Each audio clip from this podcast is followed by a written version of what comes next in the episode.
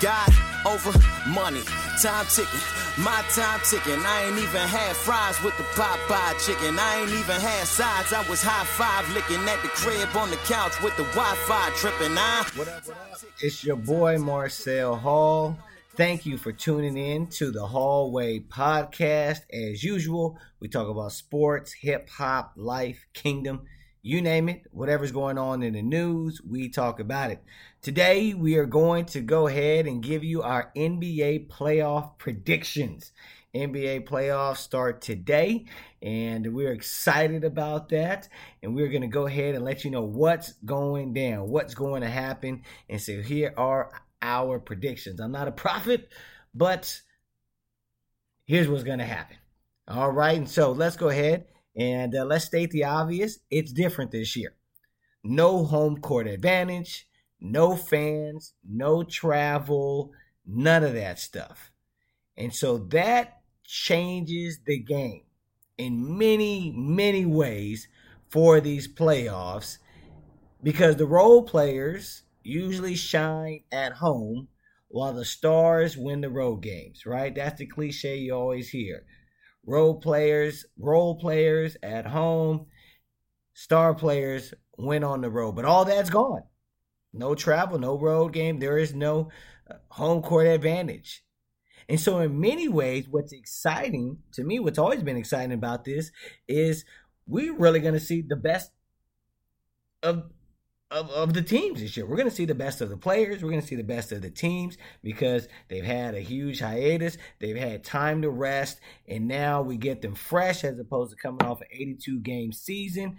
But then also, there's no travel. So we don't have to worry about people being tired from travel, this, that, and the third. And so we're going to see the best of the players. But also, what's going to happen, it's almost like playing, you know, at the local park or your LA Fitness because the other factors are removed. So now you just get real ball. You you you you're playing. You don't have the music in the same way. The crowd isn't yelling in the same way, and so the intensity of the moment is still there. However, it's tempered to say the least, because you have no noise at the free throw line. Right? You have no noise at the free throw line. The magnitude of the moment isn't as big role players can step up now. And I think many guys now will not fail in the pressure moments. Because that's the thing.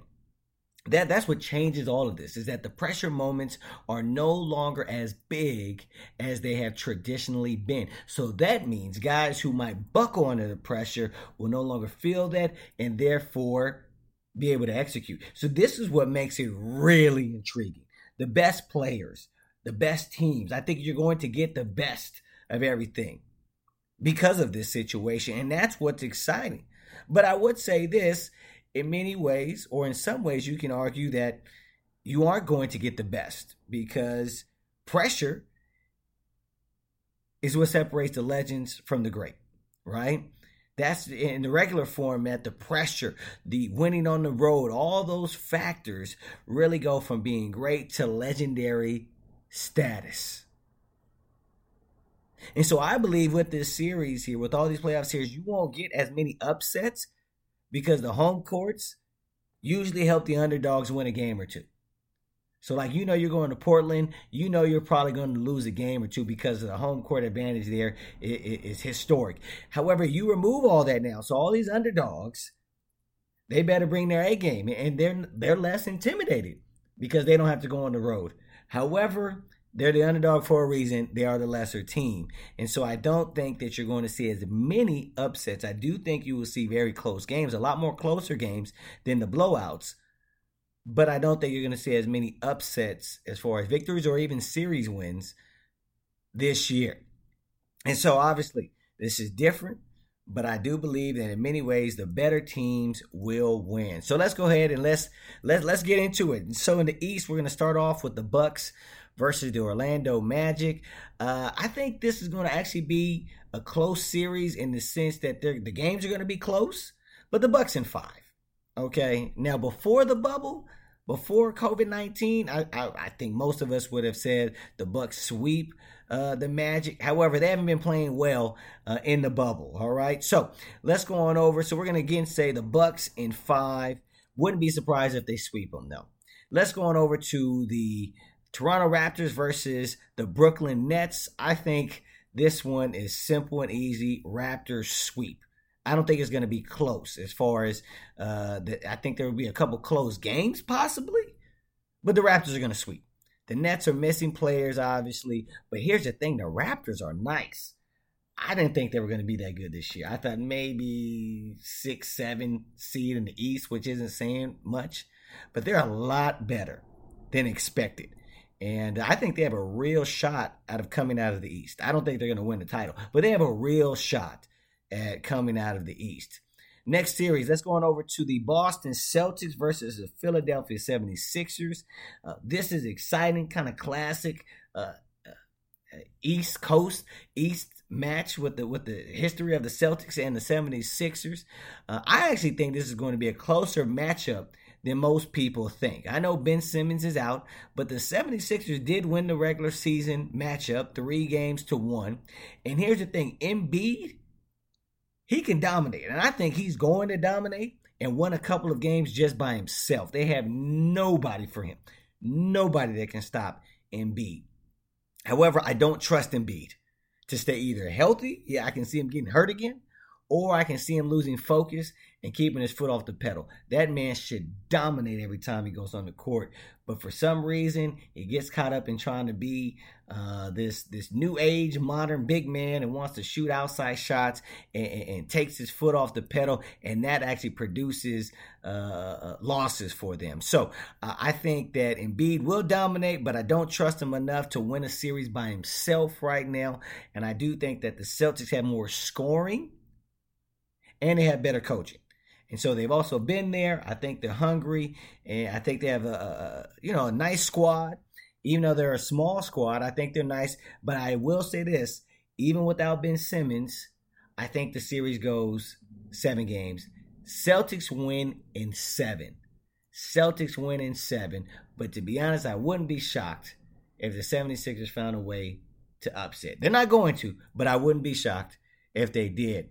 Last matchup in the East in the first round, we had the Indiana Pacers versus the Miami Heat. Shout out to my boy George Sedano. I know he loves the Miami Heat. Now, I believe this is going to be another close series. I believe in the East you have a lot of close series, and I believe this is going to be very close here. Everybody's looking forward to the TJ Warren versus Jimmy Buckets matchup. People know me, know I love Jimmy Buckets, and, and, so I'm a fan of his. And I think he will get the edge. He's a better player. I don't think that's even arguable. Uh, even though T.J. Warren has been balling since he, since the bubble started, but Jimmy Buckets is to me one of the top 15 uh, players in the NBA. I think Indiana has an overall a good squad. They surprised me the last several years. They keep surprising me. Like man, they're they're better than I thought. And uh, so they have a good squad. However, Miami is a surprise team. Nobody expected Miami to be this good this early. A lot of young players that are doing well. Now, if there was a home court advantage, I would pick the Pacers in seven. However, with no home court advantage, I'm saying Jimmy G and Erik Spoelstra, Erik Spoelstra, they get the edge and the Heat win in seven. Again, with no being in the bubble, no real home court advantage, I say the Heat in seven. Now let's go on over to the west side. Let's go over to the West. Lakers versus Blazers. Many people, especially out here in Los Angeles, are talking about this series, obviously. And I'm just baffled as to how many people think the Blazers are going to give the Lakers a, a legitimate run here. And some people are very concerned about them facing the Blazers. And some people think the Blazers have a legitimate shot at of ending the Lakers. I'm not sure why. I, I, don't get that. I, I don't understand. I've been watching basketball for too long. And I look at the Lakers and look at the Blazers. And in the bubble, outside the bubble, no matter what, Lakers have a better team. And Lakers, yeah, they might not be able to stop Damian Lillard, but nobody can. And they have nobody for Anthony Davis, and they have nobody for LeBron James. And so, love, love, love Damian, Damian Lillard. One of my favorite players. And he's balling right now. However, Portland doesn't have enough. I know Carmelo has a resurgence, and uh, uh, uh you know they have some nice pieces, but they don't have enough. I don't know why people keep knocking the Lakers squad every time they lose. And y'all know me, I'm not a Lakers fan, but the Lakers have a squad even without Rondo and Bradley. Lakers have a squad. That doesn't mean they're going to win it all, but they have a squad. I, I still think they're the them and the Clippers are the favorites to win it. And so I think the Lakers win in five. I think Portland, Lillard's able to get a good game, and maybe LeBron or Anthony Davis has an off day. But I think they're close games. I definitely think every game is going to be close.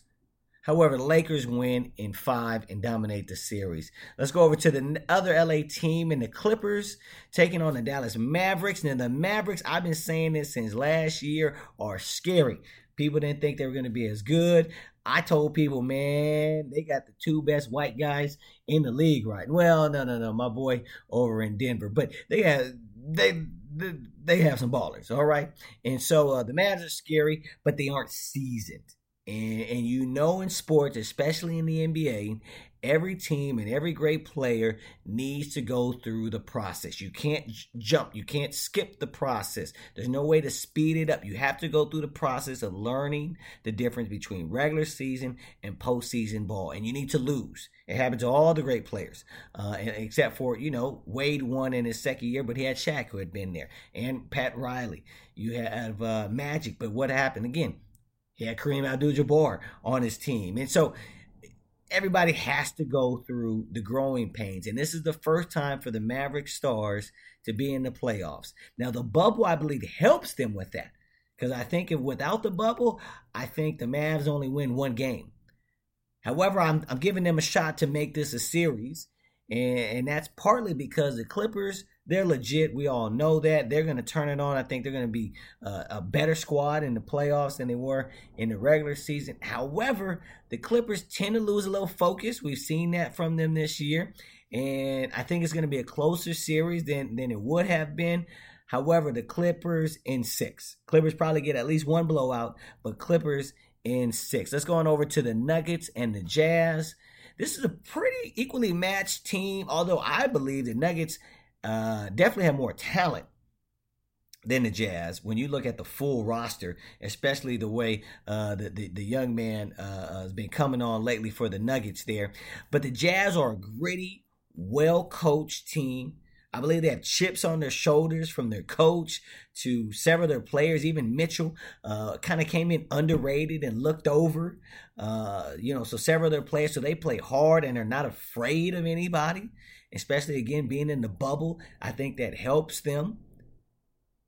But as game one showed us, as we just saw, they they need more than Donovan Mitchell. They need more than him. And I know Mike Conley's coming back, but Conley's not enough in order to to uh, up in the Nuggets in this. And so I believe every game will be close. I don't think they will have one blowout. And I think it's going to go six now, if there was no bubble, I'd say go seven. But I think the Nuggets again have by far uh, the better roster, and I think that they uh, they win the game. Uh, they win the series, excuse me, in six. So I'm saying Denver in six. Let's go on over to the Houston Rockets versus the Oklahoma City Thunder.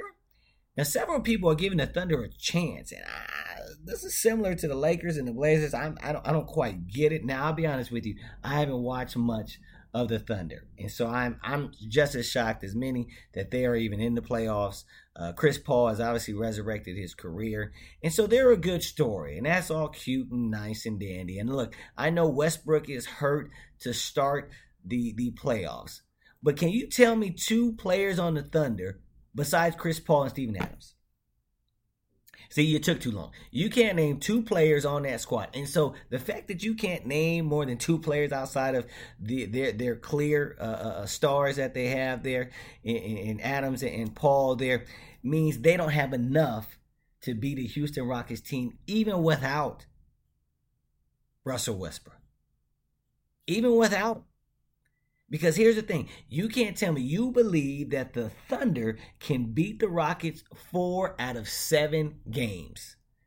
Four, not one out of two, not two out of three. No, no, no, no. We're talking four out of seven games. You really believe that? No, you don't. No, you don't. And see, that's where you have to look at these series. When you look and you say, can they beat them four out of seven times? Not going to happen. And I know James Harden has low playoff numbers ever since his time with Oklahoma City. But the other guys usually step up and they're able to win these first round matchups in general. And so I definitely believe that the Rockets will win in six. I think the Thunder win a game or two. I mean, two games. However, I believe the Rockets actually have at least two blowouts. I believe two of their four wins will be blowouts. And so let's recap here for the hallway playoff predictions of the first round of the NBA. In the East, we have the Bucks, the Raptors, the Celtics, and the Heat winning their series.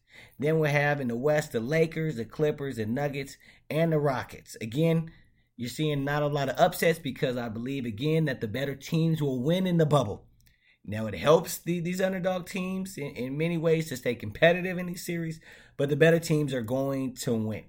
And we all know the writing's on the wall. The inevitable will happen. The Lakers and the Clippers will have a showdown in the conference finals. That's what we all want. I believe that's what we all need. And that's going to happen. But I'll give you my second round picks once we get there. And so, again, I'm not a prophet, but your boy is telling you how it's going to happen. I'm your boy, Marcel Hall. Tune in to the next episode of the Hallway Podcast. It's official.